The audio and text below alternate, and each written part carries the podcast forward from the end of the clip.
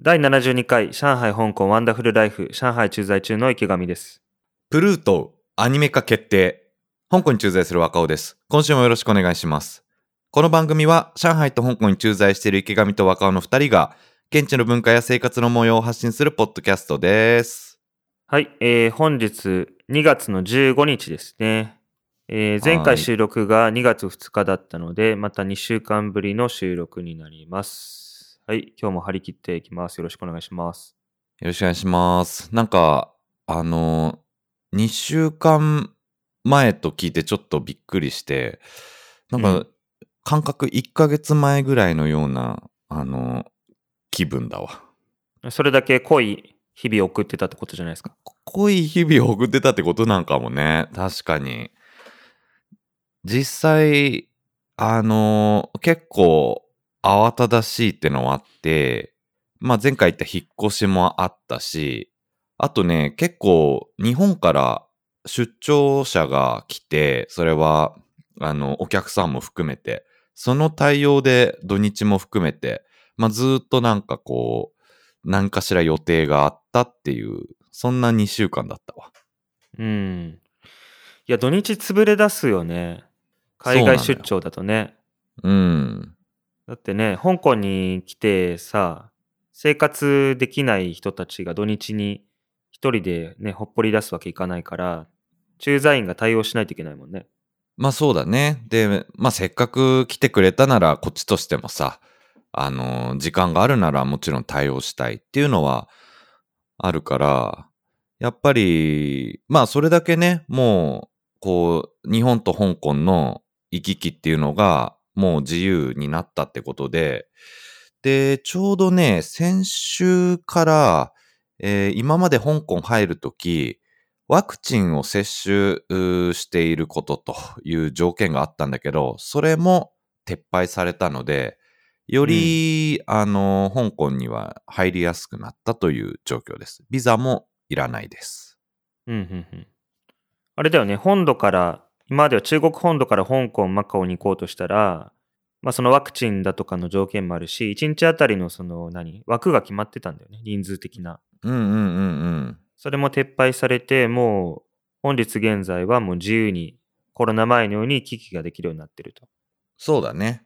あの、うんえーそれはまあ中国人、香港人、マカオ人に、まあ限る。まあ香港とマカオは日本人でも多分行き来できるんだけど、中国、香港が、日本人はどうやらまだビザが必要っぽい。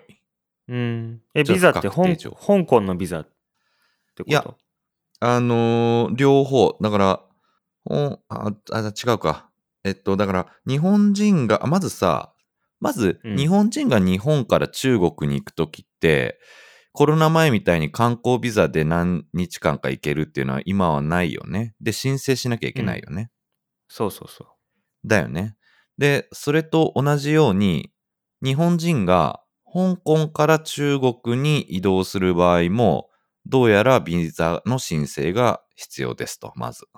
あ、それはだからあれでしょ？その、え？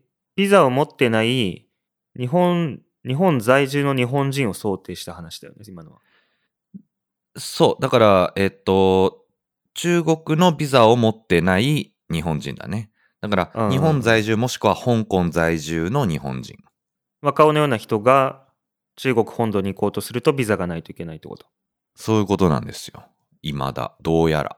ちょっと、逆に中国の居留許可を持ってる俺みたいな人間が香港に行こうとしたらどうなるおそらく来れるはず。というのも、香港っていうのは、中国と違って観光ビザがもう認められてるから、うん。多分何もなしで来れるし、当然香港から中国に帰るときも中国のビザをすでに持ってるから、スムーズに帰れるはず。理論上。まあそうだよね。ちょっと詳しく調べてないで間違えたこと言ったらごめんなさいなので、またツイッターとかで訂正するけど、中国、香港は中国だから、その中国に居留許可を持ってる外国人は、同じく中国であるところの香港に自由に行けるようになってるよね。理屈上は。違うの？いや、ごめん、ちょっと、何？もうもう一回言って？何？だから香港は中国でしょ、香港は中国だけど、ビザっうんていう観点では別物として扱われてるでしょ？そこは一国二制度上は別の国の扱いになってる。そういうこと。うん、ただ、香港は、その、まあ、ビザを申請しなくても2週間だったら滞在できるそういうことになっ。てるから、観光ビザを、2週間の範囲ではいけると。申請しなくても。そう、2週間かどうか忘れたけど、とにかく観光ビザとして、えー申請不要で何日か滞在できるというわけですね。うんうんうん。なるほど。じゃあ、俺は行けるんだね。行って帰れるんだね。と想定されますが、あ、でももう、わかんないです。あれだわ、それ香港で思い出した、あのー香港のお客さんと上海で会ったよ。日本人の。おつまり、香港から香香港の駐在員の方が上海に出張に来てて、その方とお会いしましたよ。ほう。つい先日。その人はどうしたんだろうね。おそらくだけど、ビザを申請したんじゃないかな。なるほど。なるほど。そう。んそれも多分香港にある中国大使館に行って手続きをするものと思われます。うん。うん。ははい。い。なるほどそうそうそう。で、移動関係で言うと、まあ、香港とマカオは完全に自由化となり、ちょっと中国本土とマカオはどうなってんのかよくわかんないんだけど、まあ、あの、ね、元から香港とマカオはセットで扱われるぐらい近い、えーエリアだけど、えーただね、なんか自由化したものの、なんかこう、入居のオペレーションが間に合ってないみたいで、なんかね、あの、香港からマカオ行くとき、えらい時間かかるみたい。その、マカオに到着してから、その、ちゃんと入居するまで。うんまだ混乱中みたい。うん。そう、だからね、まあ、わかんないけど、中国から香港にその気軽に行くにしても、何かしら混んでたりとか、飛行機が少なかったりとか、そのオペレーションがまだ何何かしら通常と違うのがあるのかなと思って、様子見ようと思って、まあ、そのうちうん香港遊びに行ってもいいかなと思ってんだけどね。うんうんうんうん。ぜひぜひ。うん。うんうん。まあ、4月とかになればね、もうだいぶ落ち着いてくるんじゃないかね。その辺のオペレーションやらないやらうん、。そうね。ううん。で、まあ、中国本土の話になっちゃうけど、えっ、と、まあ、国内の出張、移動がもう、以前から自由にできるようになってて、まあ、春節が明けたので、皆さん本腰入れて、まあ、国内出張、国内のビジネスが再開してて、で、僕の仕事の関係でも、その、僕の会社のメンバーを連れて他の会社に行くってことも増えてきて、でいろんな会社の人に話聞いたけど、もう、あの、そういった制限は全くなくなってて、あの、心理的にもなくなってて、で、あの、まあ、3月からはにあの今ビザ申請してる人たちが日本から出張してきてっていう機会もいろいろ増えるだろうから、そういった方々の対応も出てきそうですねって話をしてて、うんうんまあ、いよいよ恐れていた事態が起こってしまいました。やってくると、出張者やってたちが。くるなって。うんまあまあ、仕事だから、いや、ぜひぜひまた、またお越しくださいみたいなね、お越しになる際はぜひみたいに言うんだけども、やめてくれと思い。ながら。まあね、うん、やはり、半日ないし丸一日っていうのは時間使うしな。まあ、で、ね、まあ最初のうちはいいけれども、同じコースとかレストランとかね、毎回毎回何回も行ってたら 飽きてきそうだからね、正直ね。うん。うん。そうね。まあ、そあの、仕事上、中国に対する、まあ、自分の会社が中国のビジネスをしてて、それで出張してくるって人たちは、あの、戻しどしやってくるんだけど、まあ、そもそも、まあ、あの、なんて言うんだろう。こちら側から働きかけてお客さんとして中国に来てもらいたい人たち。別に中国に来なくても困らないけど、あの、まあ、お客さんとして来てもらいたい人たちに関しては、まだなんかね、日本の話聞いてると、尻込みしてるっていうか、実際まだ水際対策終わってないからね、日本側の。ああ、そうかう。ん。うんその辺まだ様子見っぽいけどね、日本側の温度温度感としては。うーん。なるほどね。うんまあそこは会社によりけりって感じなのかね、温度感は。うん。まだ飛行機の便も増えてないと思うし。でもあれさ、水際対策の話、まあ先週、先週じゃない、前回の配信でも、実際に自分がその PCR 検査空港で受けてどうだったかって話したけど、うん。あれもともとあの中国は感染爆発してる割にあの情報を出さないから、何らかのその変異株が新たに発生していて、そのリスクがあるから、水際対策して PCR 検査しますって隔離しますっていう話だったのに、あの、PCR 検査した結果、その変異株が新たに見つかったのかどうかっていう話が全然、あの、公表されてないまま水際対策だけが続けられていて。俺が空港で働いてる職員だったらいつまでやってんだろこれって思うし、実際俺らもそのまだね、飛行機足りないから自由に行き来できないんで、なんか被害だけ被ってる状況なんだけど、いつまでやるんですかね、あれは。それだからいつものパターンでね。出口戦略どうすんの問題ね。うん。もう結局こうなってるよね。ん中国側はね、もうビザの発行を再開してるから、その対抗、対抗政策的なことはもう終わってるんだけど、日本だけが何の説明もなく続けているという。まあ、うん。春になって暖かくなってきたら自然となくなるのでは。自然現象なんだ。もう。い日本のや、し自然現象ってことではないけど、さすがに。不思議な国だなって思いますけど。そうだね。うん。もう卑弥呼の時代から何も変わってないんじゃないかって。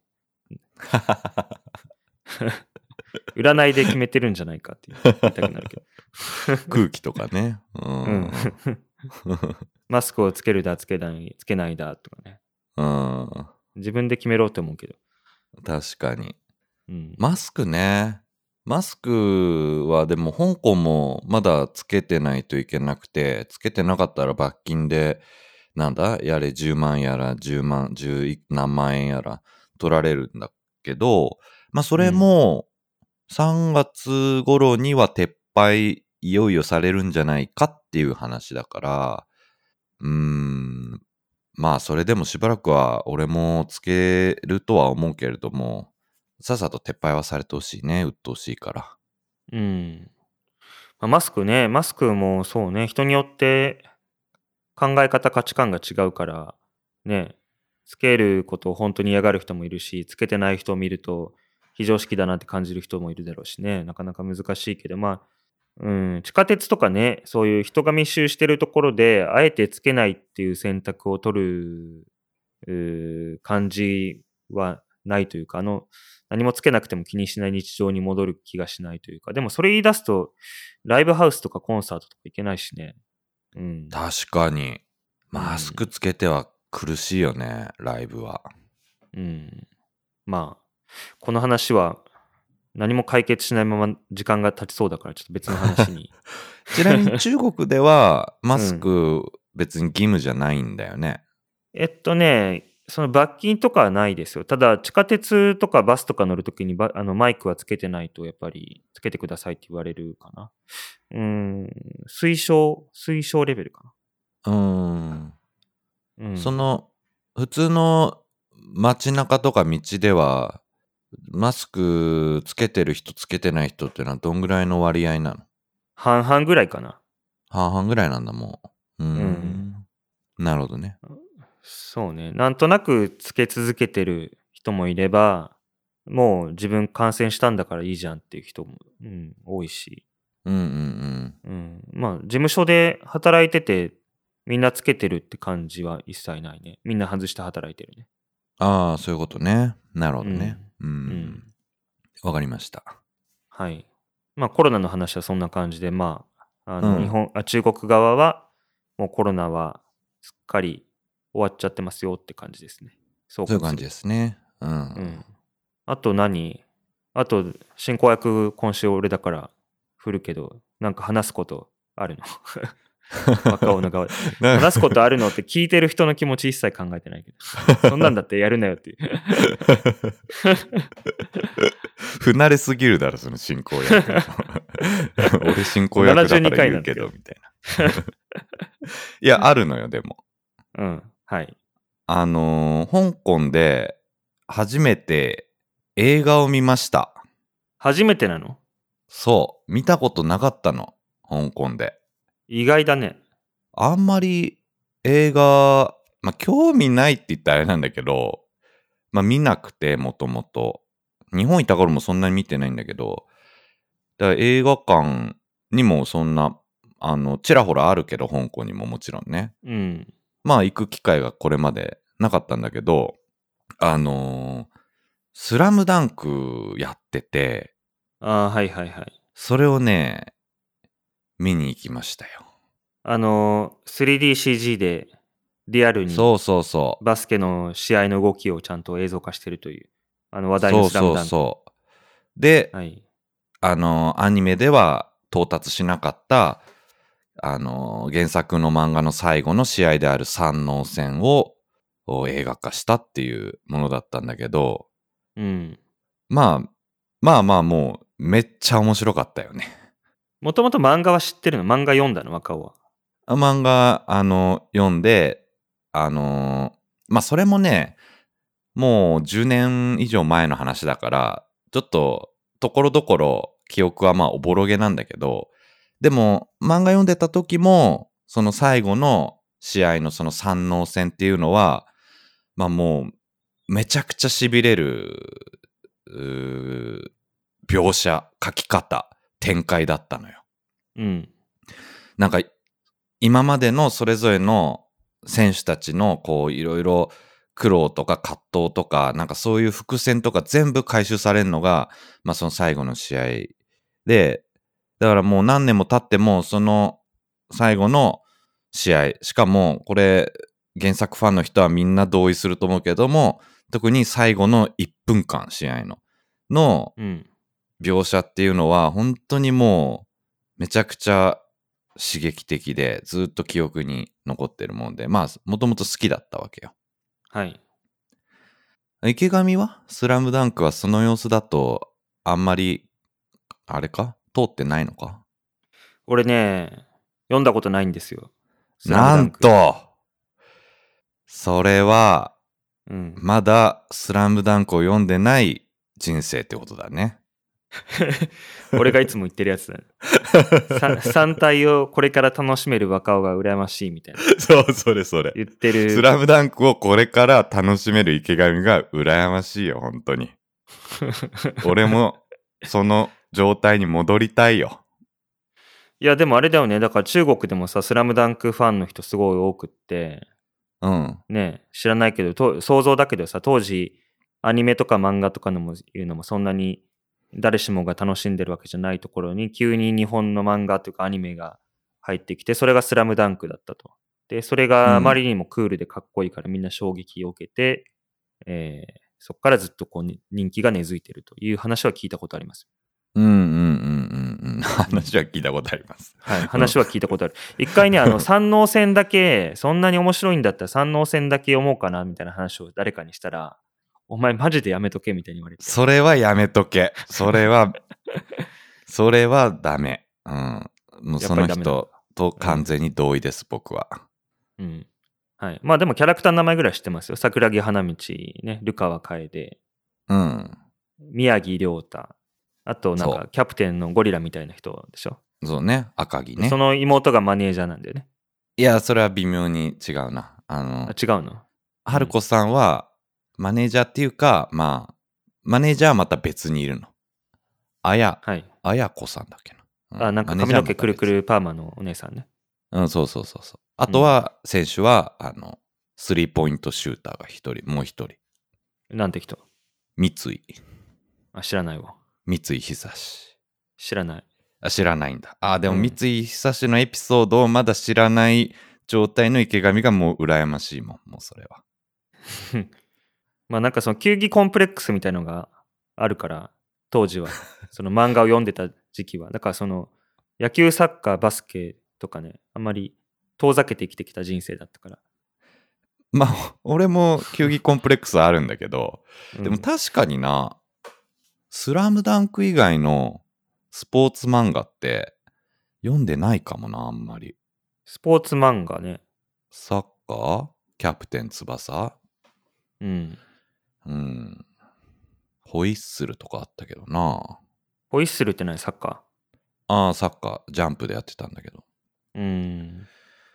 まあまあまあ、ちょっと、まあそれはさておき。あ、はいでもね、そのね、選手っていうことで言うと、うん。うんってちょっと違和感あったのは、えっとね、声優がみんな違って、あのーそのアニメ、もう20年か30年前のうんアニメの頃と声優が変わってるから、ちょっとその当時のこう記憶とは、ちょっとやっぱそれぞれキャラクターの印象が変わるっていう、そういうのはあったね、うんまず。うん。まあ、しょうがないよね。まあ、サザエさんのあのね、タラちゃんの声優さんも亡くなっちゃったし、うーん。知ってる？そのニュース。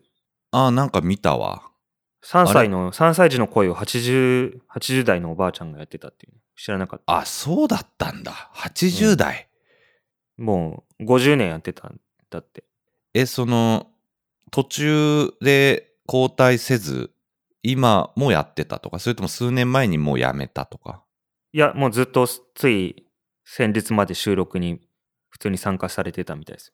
えー、すごいね。うんっていうか、サザエさんまあ長いからきっとね、メインキャラクター、声優の交代とかしてそうだけど、他の多くのアニメのように。うん、でも、タラちゃん？イクラちゃん？タラちゃんタラちゃん？タラちゃん？タラちゃん続投してたんだ。すごっ。うん。そうなんですよ。まあ声優の話ってことで言ったけど、何？スラムダンクのうんあ、話戻かそうね。。はい。いや、そう、だから、あのーまあ、声優もまず違いましたと。あとね、その、まあ、結構、結局、見てて何が不安だったかというと、まあ、不安があったの、なんか。不安があったのは何かというと、俺、この映画にハマれるかなっていう、すごい不安があったの。っていうのは、さっき言ったように、原作漫画の最後の1分の描写が好きすぎて、それがこう映像化された時、失望しないだろうか、俺はという、そういう不安があったのよ。思い入れが強すぎるんだよね、みんな。そうだね。でもね、これはね、スラムダンク好きな人はみんなそう思ってたと思う。あれをどうアニメ化するんだって。うん。まあちょっとネタバレもあるんでね、あの、多くは語らないですけれども。だから、あの、まあちょっと声優が違ったりして、で、さらにまあ展開も、まあすごいよくできてんだけど、ちょっとこう、まあ、うん、すごい王道、ある意味王道で BGM とかも含めて、で、いろんなこうエピソードが、こう、ところどころ差し込まれたりして、あのまあ、すごいよくできてるなと思ったんだけど、まあ、でも最後どうなるんだろうなっていうふうに不安なまま見て、で、ついに最後のその場面を、最後の1分の場面を迎えたんだけど、もう完璧だった。完璧に 原作が映像化されてて、もうこれはもうファン誰しもが、そう、これこれ、井上先生ありがとうございます、これですっていうはい。納得の大満足の出来に仕上がっておりました。井上先生はまあ監修というか、そういう立場で関わってる。あのね、井上先生はね、えー、なんか3つあったよ、ポジション。えー、だから脚本はまずやってるでしょ？うん。あとなんだっけ？作画？作画っていうか、なんか、なんか3つ、三つあったんだよな。最後のあの、作画監督的なこと？テロップの時。いや、さすがに映画監督まで、映画監作督まで。画の監督？え映画全体の監督は別にいるでしょ？ああ、そうね。えっと、あ、あそうだ。監督、脚本、原作だ。監督、脚本、原作。あ、監督も井上さんがやってんの？井先生が。上武彦さん、監督って書いてありますね、なんか。えー、え、じゃあもう完全に先生の作品ってこと、むちゃくちゃこだわって、うん、自ら監督と脚本を務めるって書いてあるわ。それはもうあれじゃん。じゃあ安心じゃん。いや、でもさ、だってもう二十何年も経ってるわけでさ、なんかこう、別の考えに変わっちゃってたり、当時とは違うこう描き方したいな、みたいに先生が思っちゃってたら、いや、まあ、それはそれは大事なんだよね。その別に、原作をね、忠実に再現するだけじゃなくて、新しい、あのー視聴者層を取り込まないといけないし、うん。今、だからできる、こう、描き方もあるだろうし、まあ、それは大事なんだけど、やっぱり、あのでも、や先生は分かってらっしゃいましたね。うんさすがで。す。もう、あっぱれでございます。はい。参りました。もうスラムダンク読んでないけど、まあ、剣道部だったっていうのもあって、あの、バガボンドはずっと読んでたんですよ。うーん。で、バガボンド終わってないよね。完結してないと思うんだけど。終わってないんじゃない？バガボンドとリアルも終わってないんじゃない？車椅子バスケの。そうだよね。うん。だから、その、あの人はもう、完璧主義の塊みたいな人だと思ってるから、確かに、まあバガ大丈ボンドのう。うん。ねこだわり方もすごいもんねあの絵の描き方描き込み方うん、なんかどっかのお寺でさ、なんか、あの、屏風に井上先生が筆で絵を描いたのが展示されてたよね。そうなんだ10年前ぐらいに。うん。ええなんだっけなんか、和尚さんのモチーフにした絵だったと思うんだけど。空海だっけな？なんか忘れた。うん。あそうなんだうん。それもなんかすごかったね。バガボンド連載してた時期だと思うけど。うん。なるほどねバガボンドもな、バガボンドいつになったら武蔵と小次郎は戦うのかね うん小次郎出てきてないんじゃない？出てきたんだっけ？小次郎ってあれでしょ？あの耳が不自由なあ、そうだ、出てきてたわ。思い出した、思い出した。うん。はい。まああれもそうでした。はい。ね、ちょっと続きが気になるところではあるが、まあ、うん、あの、スラムダンクがね、まあ、とにかくめちゃくちゃ良かったので、えーおすすめだし、まあ、あの、原作知らなくても楽しめる内容だし、原作を最終巻まで読んでたらもっと楽しめるっていう、えー素晴らしい内容でしたね。俺、スラムダンク、バスケとか嫌いだから読んでないみたいな言い方したけど、リアルも読んでるし、なんだったらあの、ブザービーターも読んだわ。読んでんじゃん、バスケ漫画。ブザービーターめっちゃ感動したわ。ほんとうん。そしたら、スラダンもきっと感動すると思う。なんか取っておいてあったんだよね、多分。ああ。うん。楽しみがなくなっちゃうから。うん。じゃあ今がその時だね。そう。今が味わう時。わかりました。まあ、映画もね、まあだから今回初めて映画館行ったけど、なんかめっちゃ安くて、45ドルで入場できたから、45ドルって、だから800円もしないぐらいで、なんかね、安いっていうか、飯食うより安いみたいな、そんな感じだった。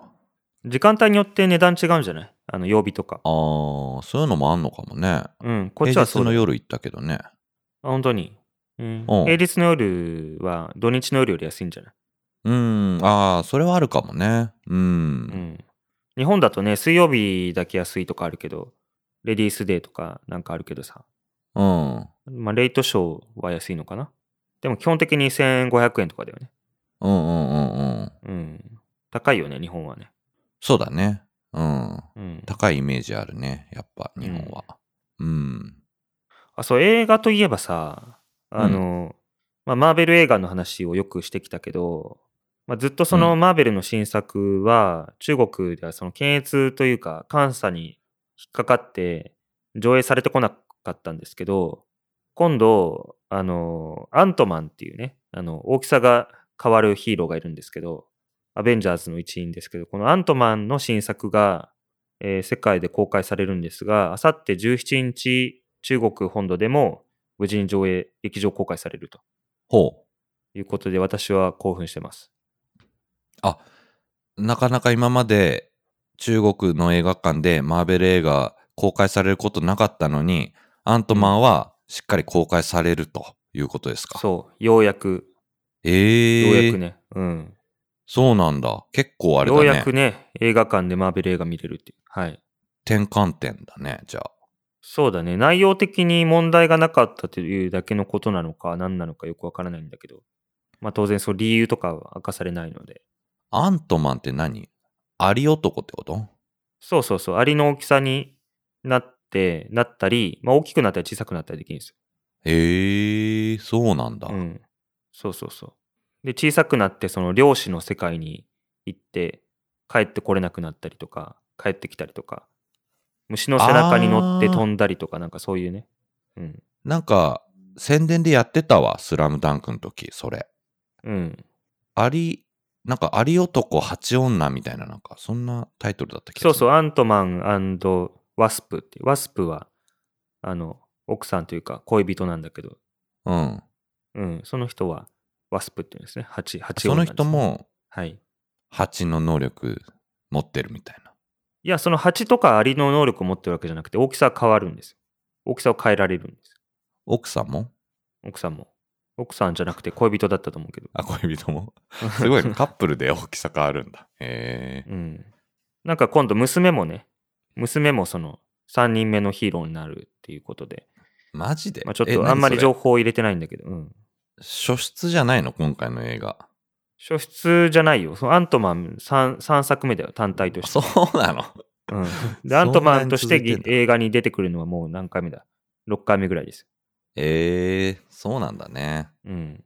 で、そのね、アントマンのこの新作に出てくる、そのヴィランっていうね、悪役が、えーっと、ドラマシリーズの方でね、出てきたやつの、また別の世界のやつなんだけど、そいつが、これからその、えーマーベルのその、なんていうの、これからの大きな物語の中で、そいつが悪役の悪玉というか、中心になって物語が進んでいくっていう。っていうことで、今回のやつは見逃せない映画になってます。そうなんだ。はい。おー楽しみですね、じゃあそれはね。はい、楽しみです。うん。うん。俺ももうちょっと気軽に映画見てみようかな。映画はね、あの子供がいると見に行けないんだよね。ああ、まあ確かに。うん。子供映画じゃないとね、その、子供映画じゃないといけないしねう。ん。子供映画であったとしても、本当に小さい頃は映画なんか座って見てられないから、あの、騒いでもいいですよみたいな会に行かない限りは見れないし。あのさ、うん。話ぶった切るんだけどさ、はい。そういえば、最近全然プリキュアの話しないけど、プリキュアは見てるんですか？プリキュアはね、先々週に新しいプリキュア始まりました。もう終わっちゃったの？あの、前のなんか食べる、食べるプリキュア。食べる、あのね、終わりました、あれは。あ、そう？ん、デリシャスパーティープリキュア無事に終わりました。あ、で、さあのね、最近ね、話してなかったのは見てなかったんですね。あの、まとう。め、忙しくなって見れなくなっちゃって、あの、まとめてみようと思ってました。はい、反省してます。あそれで、新しいね、あの、広がるスカイプリキュアだっけな。あの、キュアスカイだっけな。なんかその、すごく評判いいのは知ってるんですけど、まだ見れてないです。なるほど、ね。反省してます。深く反省してます。はい。そうか。いや、なんか、プリキュアの話題出ないなって、そのさっきふと思って、その子供と、あの、映画を見るのくだりから、そういうことだったんですね。そう、上海、香港プリキュアライフなんだけどね、この ちょっと、プリキュアライフしてないじゃん、じゃあ。プリキュアライフちょっと今できてなかったです。あの、本当になるほ。ど。プリキュアの話を聞きたいなと思ってずっと72回まで聞き続けてる方、中にはいらっしゃると思うんですけど、相当辛抱強いぞ。本当に申し訳ないです。人うん なるほど。はい。うん。あれ？あと何かな？はい、どうぞ。そちらはどうでした？あ、こちら？うん。こちらはね、なんだろう。うーん、まあ仕事が忙しくなってきたのと、えーとね、タニシを食べました。つい先日。ええー、タニシって、タニシ？タニシか。イントネーションちょっと違ったけど。タタニシ。マジで？ちっちゃい巻き貝。うん。まあでも、なんかあるよね。こっちの海鮮のマーケットで売ってたわ、それ。うん。あるよね。で、まあなんか料理でメニューに載ってたからあ食べてみようと思って注文したんだけど、うん。季節が悪かったんですかね。なんか全部ちっちゃくて、あの、まあもともと大きくはないんだけど、ちっちゃくて、で、爪楊枝で中にこう、まあその、サザエのちっちゃいやつみたいなことだから、爪楊枝で刺して、くるくるくるっとこう中身を出すんだけど、あの、出てこないね、ちっちゃくて。あーで、一生懸命出しても、一生懸命出しても、まあ、食べたのか食べてないのかわからないぐらいちっちゃいんですよ。ああ、なんかあの、味噌汁に入ってるしじみみたいなね。うん、そう。で、まあそんなに美味しくもないし、言っちゃったな。あの、お箸でね、つまみにくいですね、タニシは。で、ちっちゃいあのまあラー油みたいなね、あえあえラー油みたいなやつで、あえた状態でというか、油に浸かった状態でこう広いお皿に乗って、タニシが、まあ、ひ軽く100匹ぐらい乗った状態で出てくるんですけど、100匹？うん、え？100その200何匹ぐらいかな。うん、さ、サザエみたいに自分で取り出す料理もあれば、あ、100匹でない、殻付きで100匹出てくるってこと？殻付きで100匹出てくる。うわー、マジか。じゃあそういうことか。それをじゃあ一個一個、あの、中をほじくって食べていくってことね。そう。で、お箸でね、つまみ損ねたら、こう、お皿に跳ね返って、その、ラー油が飛び散るんですね。あー漏れなく。あー食べにくそうだな、それは。で、その緊張感もあるし、で、その緊張感に耐えて、なんとかしてその、貝の肉を取り出したとしても、あんまり食べ応えもないし、うん。かといって、こう、100匹だとしたら100匹分の命をこう、預かってるわけなんで、食べないというわけにもいかないし、うん。なかなかの戦いでしたね。なるほどね。うん。結構まあ、季節が悪かったんでしょうね。ね。もうちょっと大きい時期に食べようと思います。うんうんうんうんうん。うん。そうね。俺が見た、そのマーケットで見たのも、結構でかかったけどな。なんか2センチぐらいある単位だったけど、殻の状態で。2センチぐらいは大きいやつだったらあったかな。1センチ半ぐらいかな。うんあそういうことね。1.5センチぐらい。うん。うん。はい。中国らしい話は他に何かあるかな。中国でもね、はい、どうぞ。いいですよ。いや、そう、特にないようなら、あの、あれなんだけど。うん。いやだ、あの、前回さ、俺引っ越しするって話したと思うんだけど、ちょっはいと現在の進捗について話そうかなって思ったけど。ああ、いいよいいよ。まあね、その、オーナーさんが移住するから、もう家を売りたいですということで、えー退去してくださいということで、えー引っ越しを急ぎすることになり、で、オーナーさんと次の購入希望者の人が部屋に内見に来るっていうから、まあちょっと散らかり倒してた部屋を慌てて掃除をしてるけれども、その掃除がとにかく辛いんだということを先週主張したと思うんだけれども、はい。まあその後無事内見もお終わり、えー引っ越しのね、段取り的にも、おまあもう、お引っ越し日も確定して、もう来週のお水曜日22日で、えー確定して、えー引っ越し業者もお確定したし、まあ、あの、基本的に、えー順調なんだけども、あとはね、えーあのー断捨離しないといけないのよ。まあしないといけないわけじゃないんだけど、うん。断捨離しようと思って。なんで、いや、なんか、せっかくの機会だから。はい。いや、あの、うん。掃除はさ、掃除と片付けはしたんだけど、その、それはその、ゴミを捨てたって段階で、で、その荷物で、俺なんかさ、その、荷物で言うと、まあ、服そんなないし、なんか別に他の雑貨別にそんなないし、何があるかっていうとね、本がめっちゃあんのよ。で、本、特に漫画。漫画をわざわざ日本から香港に持ってきてて、っていうのも、日本で実家に一瞬送ろうとしたんだけど、送ったら全部捨てますっていうふうに親からも通告を受けてたから、まあ、うんもうやむを得ず捨てられなかった漫画を香港に、まあ、持ってきてる状態なんだけども、このね、だから漫画をどれだけ断捨離できるのかというのを今考えているところでした。日本語の漫画でしょ？そうそうそう、普通に日本語の漫画。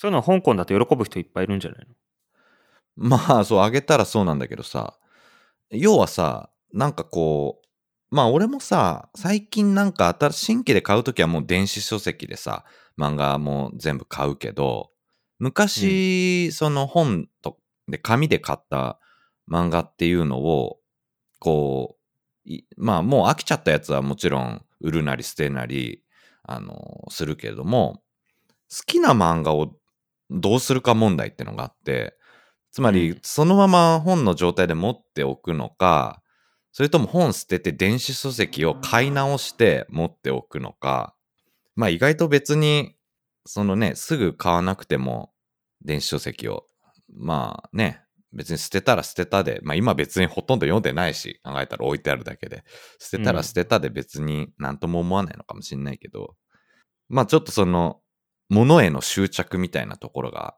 もうあってさ、まあその辺をなんかぼんやり考えてるっていうだけの話なんですけどね。まあ、そのいつでも読めるっていう状態で置いてあるっていうのは安心感あるよね。そうなんだよね。うん。まあそのね、そこまで厳選して置いてあるぐらいだから、いわゆる若尾の人生におけるバイブル的な作品なんだと思うんだけど。まあバイまあでもブル的なもの考えようだによっちゃったり、ね、うん。お金さえ払えばすぐにダウンロードできる時代になってるわけだから。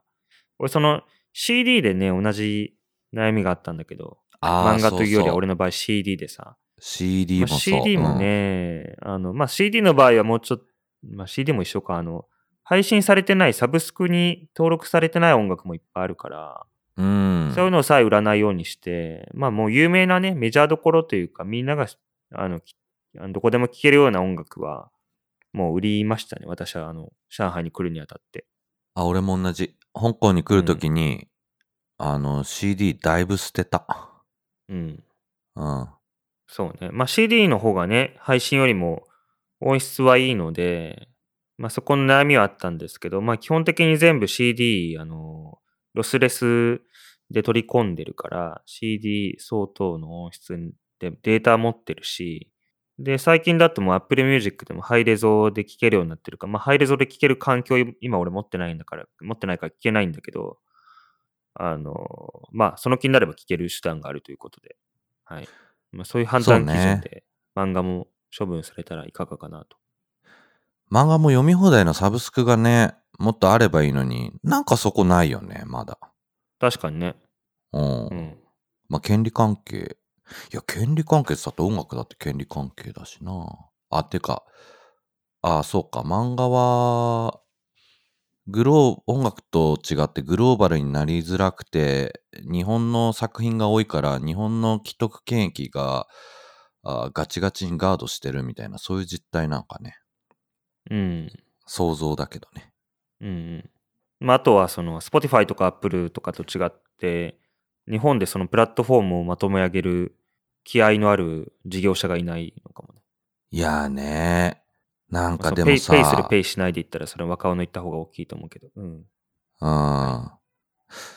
その、グローバルプラットフォームってさ、まあ、いわゆる GAFAM だったり、まあ最近だと TikTok だよね。うん。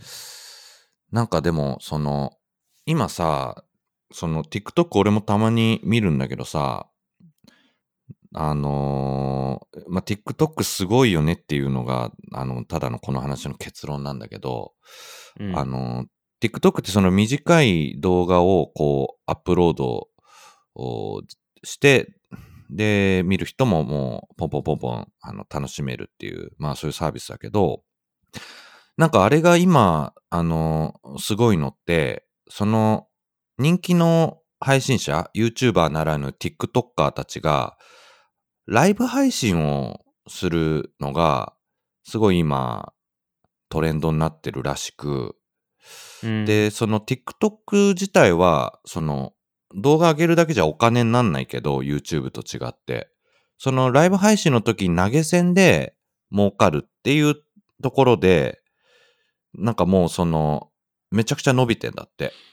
うん。っていうのは、その、ね、2010年代、ライブストリーミング配信のプラットフォームがすごい伸びたけど、まあその世界レベルだと、えー、まあゲーム関係だとツイッチだったり、あとはツイキャスだったり、で日本だったら、まあショールームだったり、17だったり、えー、ポコチャだったり、まあいろいろプラットフォーム伸びたけど、もうなんか一つの予想ではもう TikTok がそれらを全部駆逐して TikTok 一強になるんじゃないかみたいな話を、あの、うんちょっと聞いて、まあそれはまさに YouTube が他の動画プラットフォームをすべて駆逐して、えー完全な独占状態になったのとまるで同じように。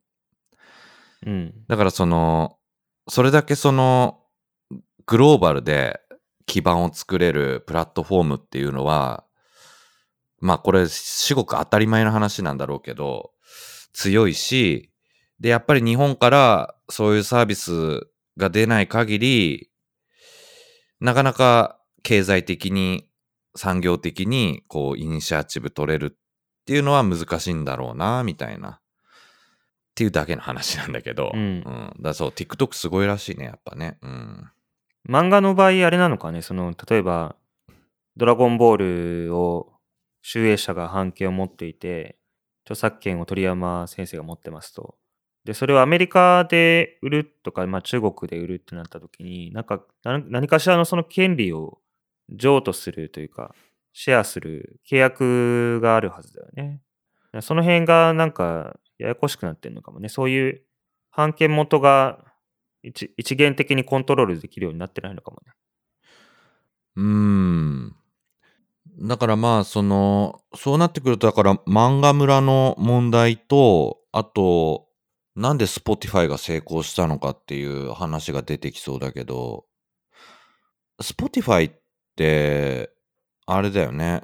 なんかもう、あまりにもユーザーをすごい集めたがゆえに、アーティストはもう Spotify に曲を差し出さざるを得ない状況をなんかうまく作ったよね。人を集められたから、うんお客さんを。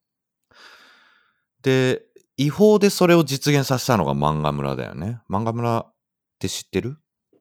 名前だけ知ってる。まあなんかあれでしょ。あの、だアップロードしちゃって、みんなが海賊版を読んでたんでしょ。そう、あれはただで漫画読めるサイトで、で、それはどういうからくりかっていうと、海外のサーバーを使って、で、そこからなんかまた、あ何かしらの技術を使って、こう、いろいろその辺に散らばってる違法アップロード漫画を全部効率的に収集して、で、作品関数ごとにまとめて、で、誰でも無料で読めるし、で、その運営者、まあ一応サイト作成者はあのね、えー捕まっちゃった星野ロミって人らしいけれども、まあその人には莫大な広告収入が入る仕組みになっており、しかもなんか一応建前上は海外のサーバーを使って、えーるから、その違法ではないと。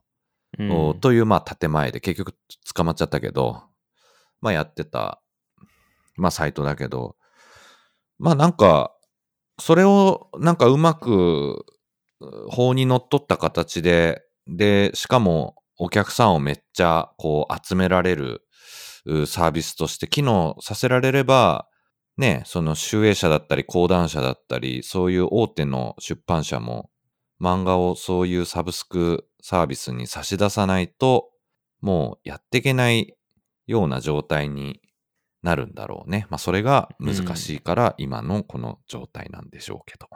うん。まあ皆さんね、その業界の方々は、業界を良くするために自分たちがその中で儲かるためにいろいろ考えて今の形になってるんだと思うんだけど、まあ、今日もジャンププラスでね、あの2週間ぶりにあのチェーンソーマン第2部の漫画の最新話が配信されたので、いそれをこう、してね、上海に流れして読めるってありがたいですけど、まあ今週面白かったですね。面白かったですね。2週間待ち遠しかったですね。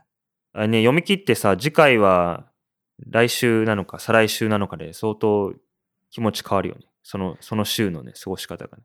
変わる変わる。まず、んその次いつか予告ないからさ、とりあえずね、1週間経ったらまずチェックするじゃん。あれだから予、告は書いてるよ。そう最最終ページに。あ、う書いてあるんだっけ？次は何日って？次、次来週で、に 2, 月22日って書いてる。あ、書いてあるんだ。書いてる書いてる。だからそれ、それ見て、その、トゥードゥリストを1週間先送りにするか2週間先送りにするかで、まだかな、まだかなって言って。そうなんだ。明日だってで言って。スケジュール管理までされてる そう、スケジュール管理して。あ、そうだったんだ。いや、俺知らなかったからさ、今回、その2週間後ってこと。だからもう先週のだからこれ、更新が水曜日なのかな？あの、うん先週の水曜からさ、毎日毎日今日は更新されてないかな？今日はされてないかなってチェックしてたわ、チェーンソーマン。楽しみすぎて。今日です。今日でなるほどねはい。いや、まあでも、あれだよね。まあちょっとあんまネタバレは今回はしないでいくか。でも、うん。もう予想を裏切る展開が続くというか、そういう感じなのか、みたいなね。うん。まあ、だんだんなんか話の歯車が動き出してる感がありますね。そうだね。うん。うん。ええいや、まあ、そうねね、うん。楽しみだし、はい。まあ、そのね、ジャンププラス、ジャンプの、その、電子書籍サービスっていうのも、まあ便利だよね。無料で最新話読めるなんてね。うん。うん。そうね。でも、俺らの欲しいのは、その、まあ、最新話が読めるアプリもありがたいけど、ジャンププラスもそういうのが一部あるのかどうかは知らないけど、その、編集、何？出版社をまたいで、昔の名作をこうね、日本語だったり、海外の人が英語で読んだり、中国語で読んだりとかできるようなプラットフォームがあれば、みんなハッピーなのかなと思うけど。そうだね。うん。いや、本当に、そうだよね。なんか、ドラゴンボールとかさ、読み返したいなって思ったりするけど、いや、今でも全巻買うっていう感じでもないな、みたいな。うん。うん。グラップラーバキのあの名場面のあのセリフとかすぐに見たいよね。ねうん。ただその共感が得られなかった。うん。あ俺ね、あの、俺ね、バキ読んでないんだわ。そうか。バキ、あの、池上にとってのスラムダンクと一緒で、いつか読もうって取っておいてる。あ、本当に。うん。グラップラーバキを読んでない人生だね。それな。うん。うん。あの、すあのね、その過去の名作っていうことでは、最近ね、あの、デビルマン読んだ。漫画で。漫画で。さあ、どういうきっかけで読んだの？どういうきっかけなんだっけ？あ、そうそう。それね、チェンソーマンの考察で、あの、デビルマンを明らかにモチーフにしてるみたいなのがあって、うんこれあの、YouTube に上がってんだけど、なんか漫画家の、あ、ダメだ、パッと出てこない。漫画家の相当有名な人が、いろんな解説をしてる中で、えー、チェンソーマンの解説をしてたのよ。はい。見たことある？その、ごめん、あれだよね。誰、誰の話かわかんない。あ、山田礼二。かわかん山田礼二さん。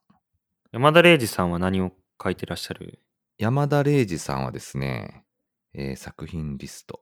えー山田ゼブラーマンをまず書いてますのと、うーん、あとなんかあるかな。絶望に効く薬とか、まあ、小学館ので連載をもっぱらされてる方ですね。サンデー、ヤングサンデー系列、モーニング。はい。まあ、あの、まあ、プロの漫画家の方ですね、とにかく。うん。で、その人が、チェンソーマンを解説してて、YouTube で。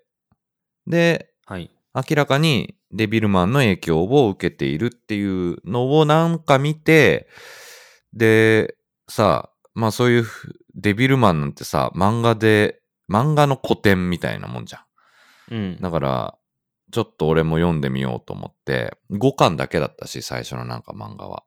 うん。うん、読んでみた。どうだったか？はい。うん。うん。まあなんか、すごいこう、なんだろう。面白さの元みたいなのがすごい詰まってるなと思った。なんか、緻密な構成とかそういうのよりも、うんうんうん。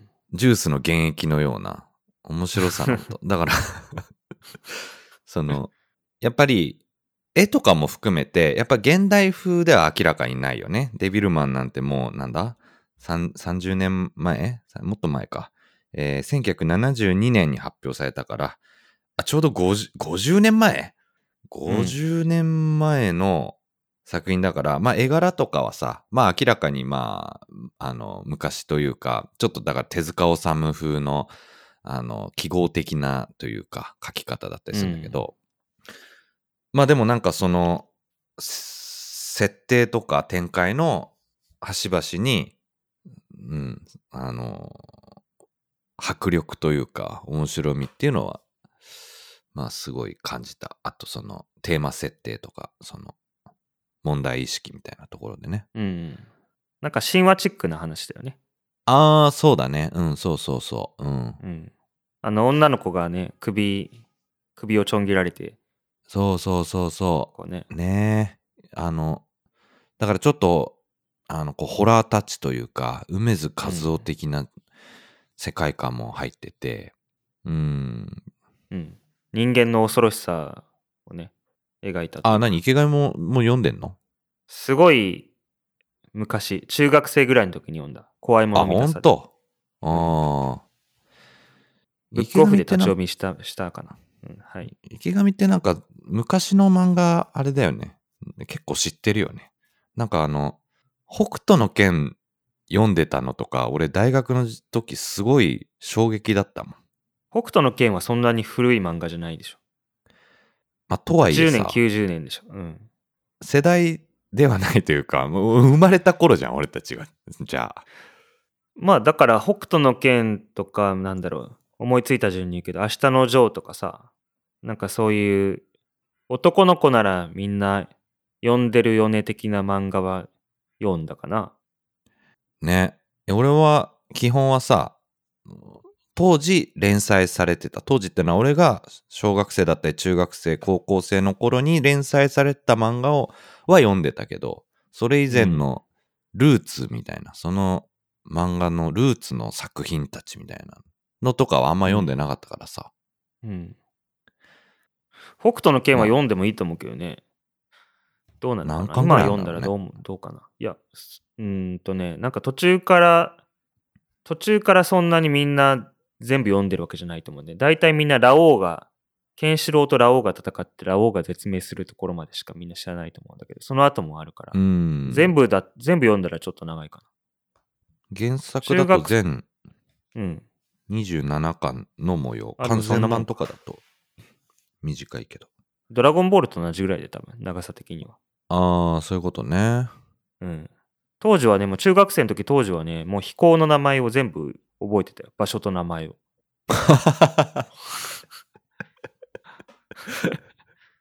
少年だね。うん。太もものこの内側の3つあるところついたら、名前忘れちゃったけど、その、もうすぐし、あの、よ、あの、す数十分後に死んじゃうんだけど、その数十分はすごい絶大な力を発揮するツボみ飛行があって、そこをもう、着いたからなとか 休み時間に。休み時間にね、教室の角でそうそう。やり合うっていうね。ドゥクシドゥクシって。うん。はい。みんな通った道だと思ったけど、若尾は通ってなかった。うん通ってなかったんだよね。だから、それもあれだわ、じゃあ。まだ俺は北斗の剣を経験してない人生なんだけど。うん。まあ、ちょっとその、古い漫画っていうのもね、デビルマン今回読んだし、ちょっと読んでみ、いろいろ読んでみようかなって思ってて、ちょっと手塚治虫とかね、実際、なんかもっとちゃんと読みたいなとは思ってたんだけどね。そうね。まあ、その古いものにね、あの、アクセスできるっていうのがね、あの、文化としてね、豊かさにつながると思うんだよね。というのもね、ちょっと無理やり話を変えるような感じになるけど、まあ、Spotify とかね、そういう配信で今はその音楽、新しい古い時代に関係なく、あの、聞いていけるでしょ、どんどん。うん。それで、あの、最近ね、買った本で、この、現代メタルガイドブックって本を買ったんですけど、なかなか厚さがあるなこれ。結構分厚いんですよ。うん。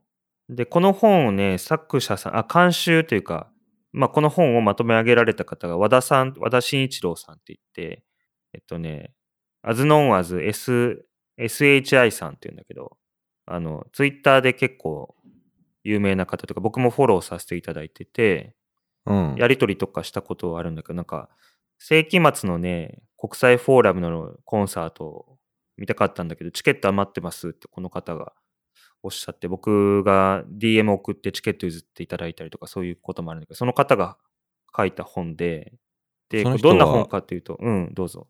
音楽ライター？音楽ライターの方だね。うーん。うん、まあ、個人的なブログとかですごい音楽の批評みたいなことをされてたりとか、で、それをたまに本に寄稿されたりとかする方なんだけど、まあ、ちょっと、あの、本職とか別にあったらごめんなさいなんだけど、まあ、音楽すごい詳しい方で、この人がまとめた本で、どんな本かというと、まあ、500枚ぐらいのそのメタル誌にこう、残る、こう、名盤の数々をこうレビューしてるのが延々と載ってるのね。おー。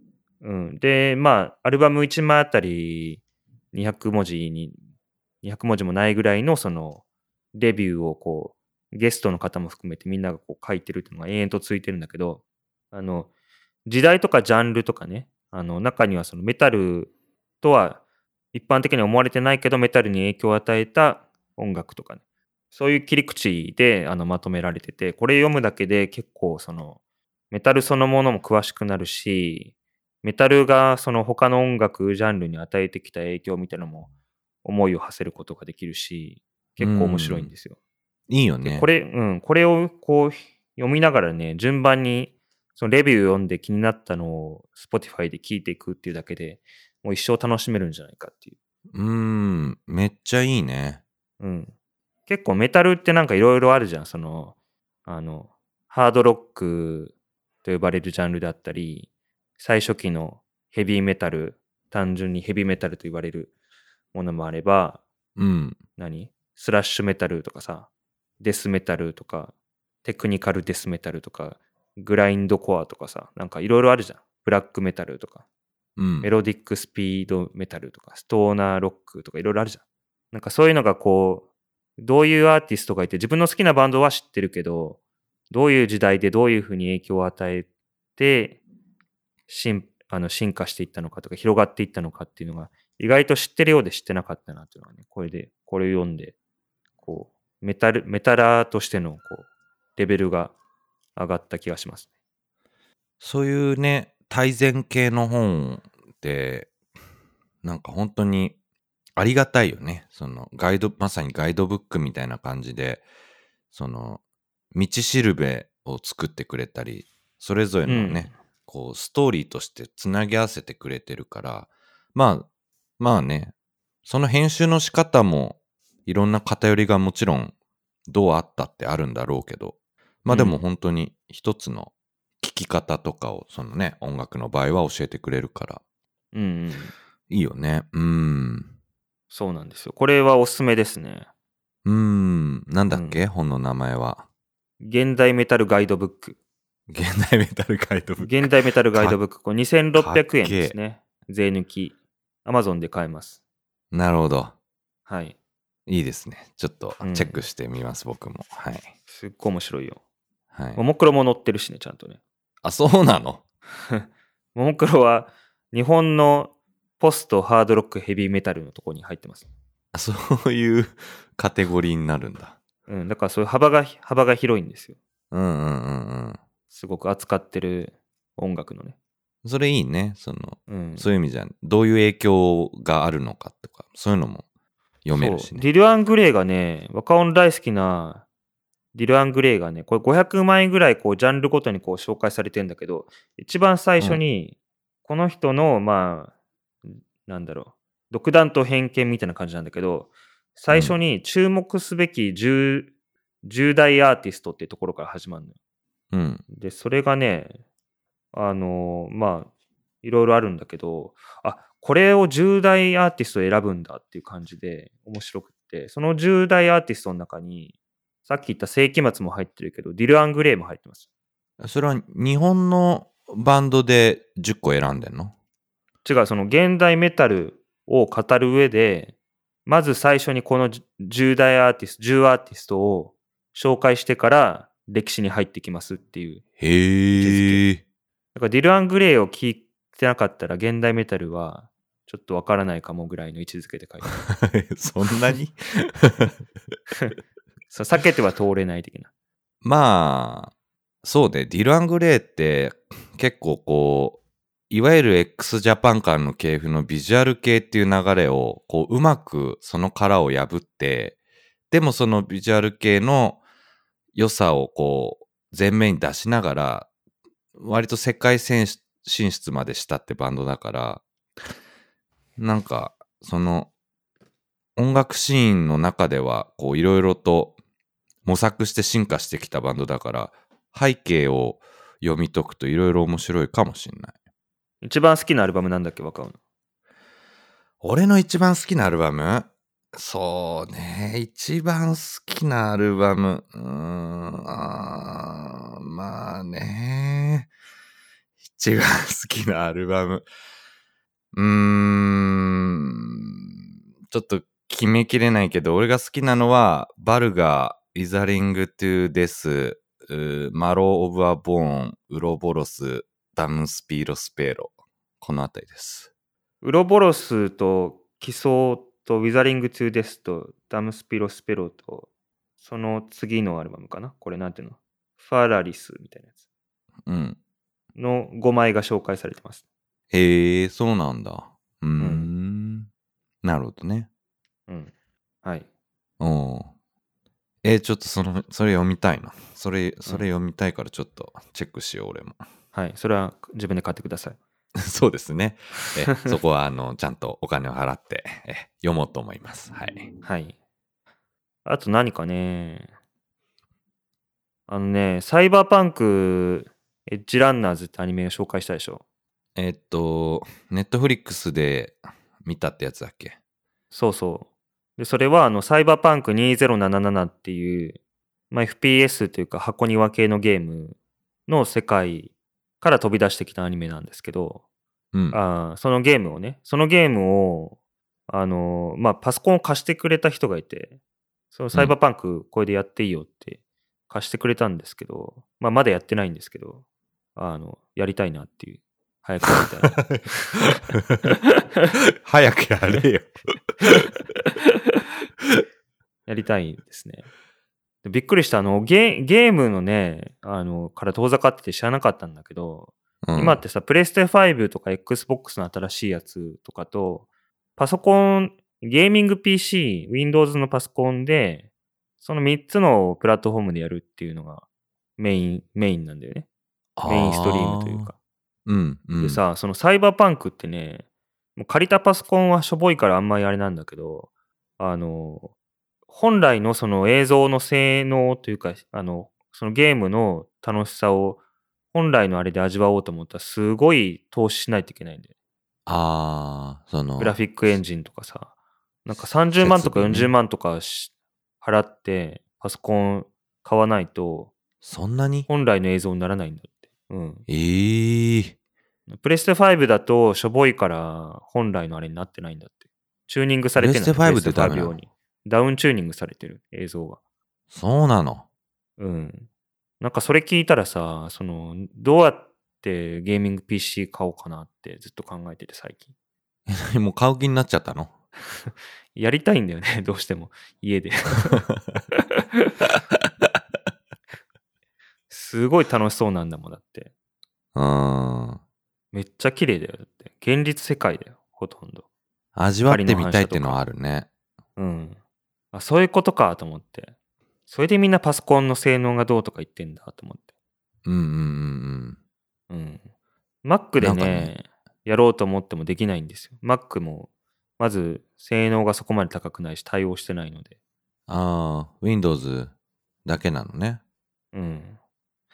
で、なんかね、NVIDIA の提供してるサービスで、なんなんだっけな。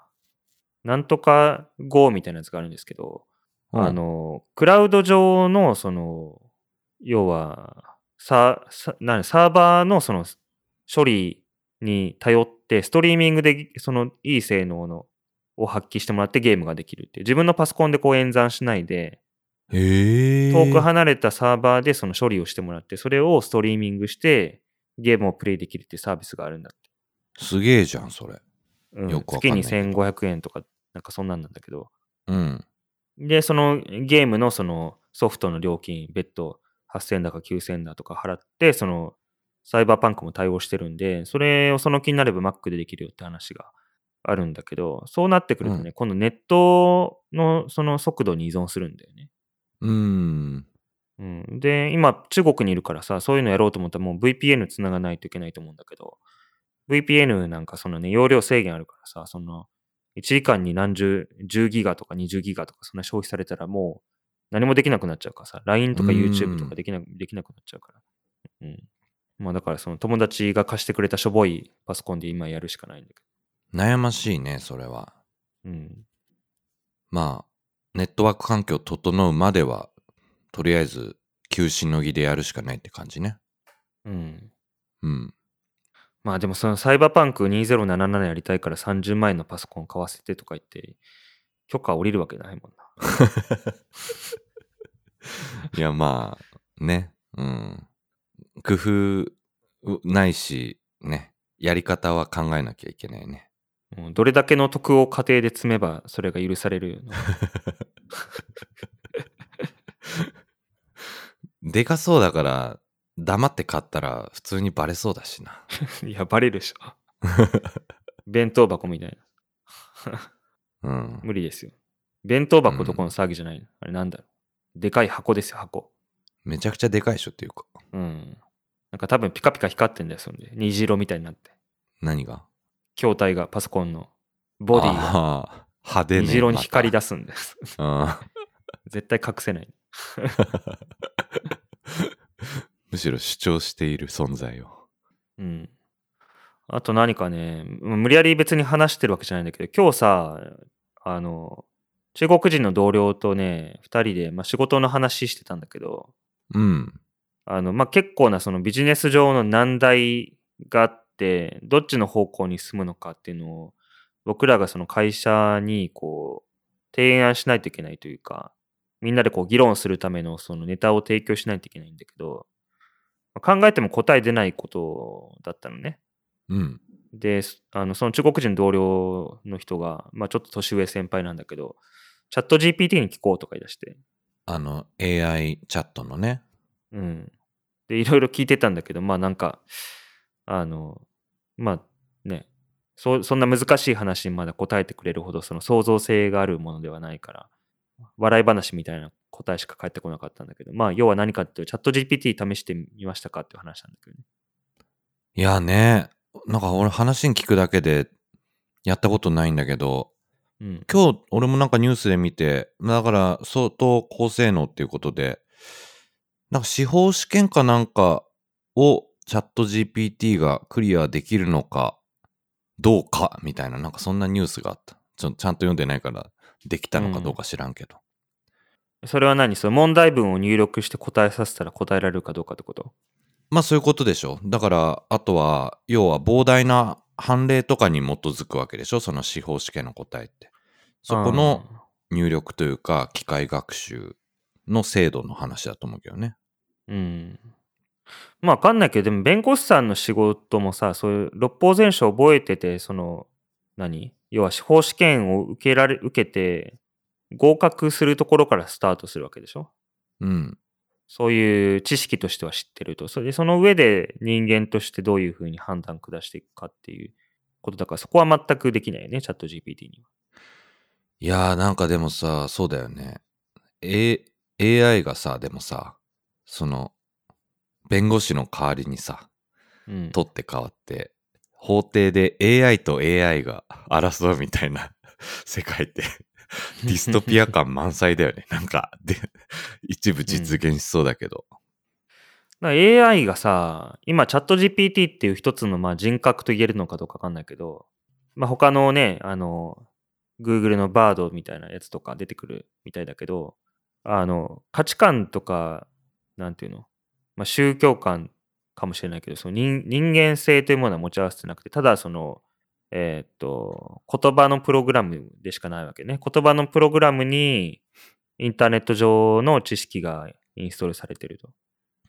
いうものでしかないんだけど、でも、その裁判所で AI 同士が議論するとかになってくると、その価値観というものが備わってないと議論にならないと思うから、そうなってくると、その、その AI に何を食わせるのかっていうのがさ、すごうくん難しくなってきて、極端な話、ねロシアで AI 作ってるのとウクライナで AI 作ってるのとさ、戦争になるわけじゃん、その。うん話が噛み合わないわけでしょ？